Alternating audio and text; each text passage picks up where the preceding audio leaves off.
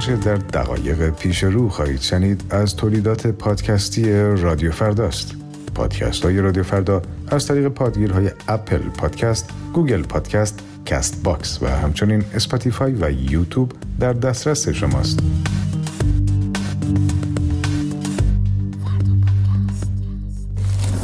مرخصی که نمیدن میگه برای اون مرخصی نیست خیلی دوره راه خیلی دوره از ما کوتاهی از وقت هم نمی‌تونیم بریم. خیلی دوره.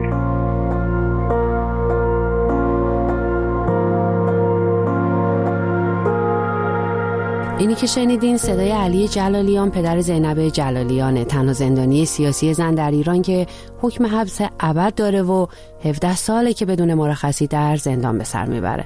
از اردیبهشت 99 هم نزدیک چهار ساله که ملاقاتی نداره.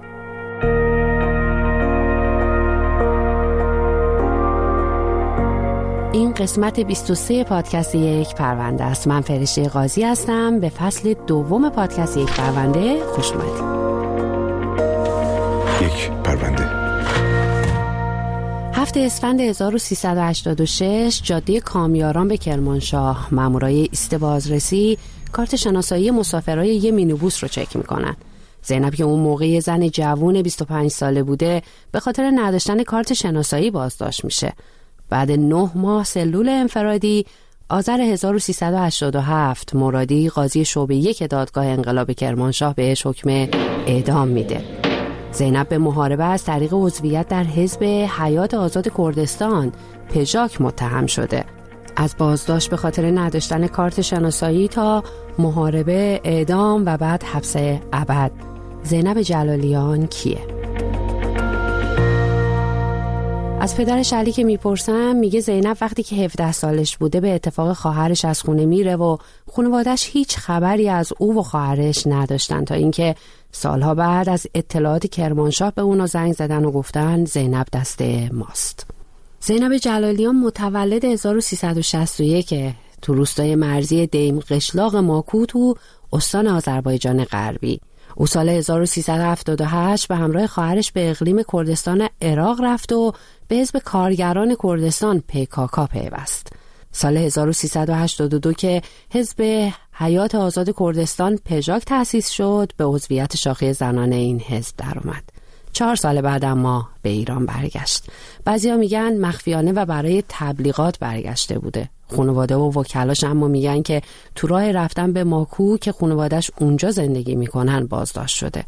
سال 1388 دیوان عالی کشور حکم اعدام زینب رو تایید کرد اما با پیگیری های وکیلش محمد شریف که اون موقع عضو کانون مدافعان حقوق بشر بود حکم زینب در سال 90 با یه درجه تخفیف مورد عفو قرار گرفت و تبدیل به حبس ابد شد. از اون زمان تا الان که 17 سال شد زینب رو استان به استان و زندان به زندان بردن. از زندان کرمانشاه تا اوین تهران زندان خود در آذربایجان شرقی تا قرچک ورامین و زندان کرمان و باز دیزلاباد کرمانشاه و حالا زندان است. زندانی که صدها کیلومتر با محل سکونت خانوادش فاصله داره و پدرش میگه که به دلیل همین مسافت طولانی امکان رفتن برای ملاقات زینب رو ندارم و زینب سالهاست که ملاقاتی نداره. خیلی دوره راه خیلی دوره از ما کوتاهی از یه ساعته ساعتی با هواپیما باید آدم بره ملاقات کنیم ملاقات هم نمی‌تونیم بریم. خیلی دوره. شش هفت سال ما ملاقات نکردیم. ما چون که پیر هستیم نمی‌دونیم بریم.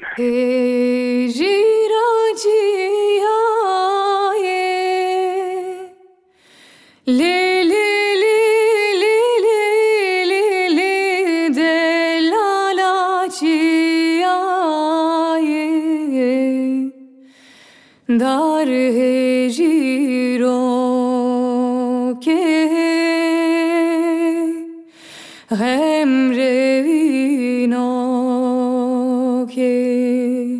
به قوانین جمهوری اسلامی اگه نگاهی بکنیم سازمان زندان ها موظفه که زندانیان رو به نزدیکترین زندان محل سکونت خانوادهشون منتقل بکنه.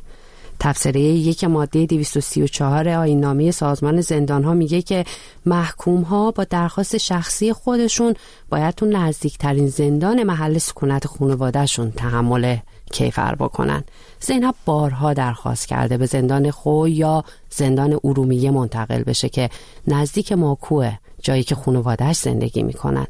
پدرش بارها پیگیری کرده اما از همون مینیبوس جاده کامیاران به کرمانشاه که زینب رو توی راه گرفتن انگار که قرار زینب همیشه تو راه باشه و هیچ وقت به مقصد نرسه. تو راه این زندان به اون زندان. خدا چند مرتبه گزارش کردم بهش اونها گفتم.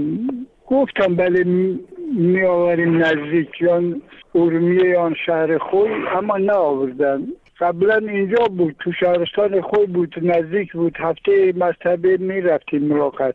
دیگه تبید کردم. بودن الان تو زندان یزده. یزدم خیلی دوره. ملاقات چیز از آزاد تلفن آزاد با ما صحبت می‌کنه ولی ما عکسش رو نمی‌بینیم. ما پیر شدیم دیگه. هر دوتا هشتاد سال ما سن داریم. مریضیم همه مادرش هم پدرش ما مریضیم نمی‌تونیم بریم. این تنها موردی نیست که حقوق قانونی زینب از او سلب میشه. زینب 17 ساله که از مرخصی محرومه. آینامه سازمان زندان ها میگه که کسایی که بیشتر از 15 سال حکم زندان گرفتن یا حبس ابد دارن بعد اینکه سه سال از مدت محکومیتشون رو گذروندن می‌تونن از مرخصی استفاده کنن. اما چرا زینب نمی‌تونه؟ درستتر این که چرا نمی‌ذارن و زینب از همه حقوق قانونی خودش همون حقوقی که اصلا تو قوانین جمهوری اسلامی هر زندانی داره محرومه. اسفند 1392 از محمد شریف وکیل زینب در اون زمان پرسیده بودم و گفته بود که ماموران امنیتی پیش شرطهایی همچون مصاحبه تلویزیونی برای امکان استفاده از مرخصی گذاشتن که از سوی زینب بارها رد شده. سه سال بعد تو مهر 1395 همین سوال رو از امیر سالار داوودی وکیل زینب در اون زمان کرده بودم و گفته بود که مرخصی زینب رو منوط به مصاحبه تلویزیونی کردن و افرادی از وزارت اطلاعات و سپاه همچنان از او می‌خوان که مقابل دوربین بشینه و علیه خودش مصاحبه کنه. مسئله اینه که اونها نگاهش به زینب یک نگاه امنیتی فکر می‌کنن که احتمالا باید امتیازات لازم رو از زینب بگیرن. فکر می‌کنن شاید باید به قدر کافی زینب رو خل اطلاع بکنن به زعب خودشون.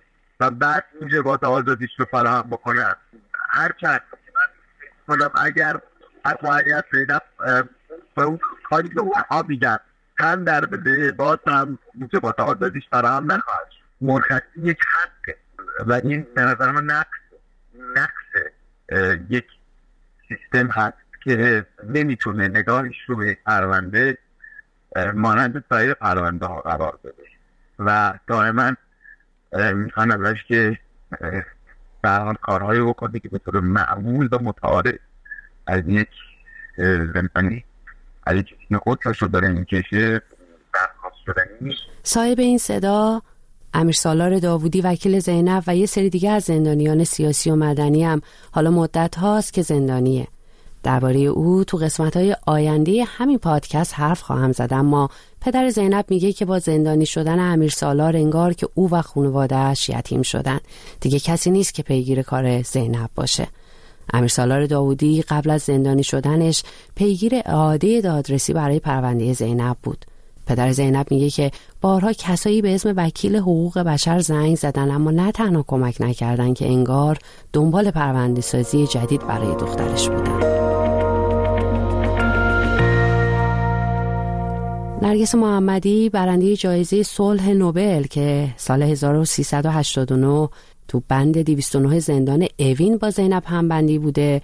تو کتاب شکنجه سفید نوشته که بارها از زینب خواسته بودن تا مصاحبه کنه و بپذیره که تو عملیات مسلحانه بوده و او حاضر به این مصاحبه و گفتن این دروغ نشده. و این عملیات مسلحانه همون چیزیه که بارها از سوی نهادهای امنیتی و قضایی به زینب منتصب شده و بر همین مبنا هم به او اتهام محاربه زدن. وکلاش اما همیشه رد کردن. امیر سالار داودی به من گفته بود که زینب محارب نیست. یک فعال مدنی فرهنگی و همه چیزی که بهش نمیچسبه همین بحث تروریست بودن اون هم که میگن ازش سلاح گرفته این مثلا کذب بحثه و بعدا در جریان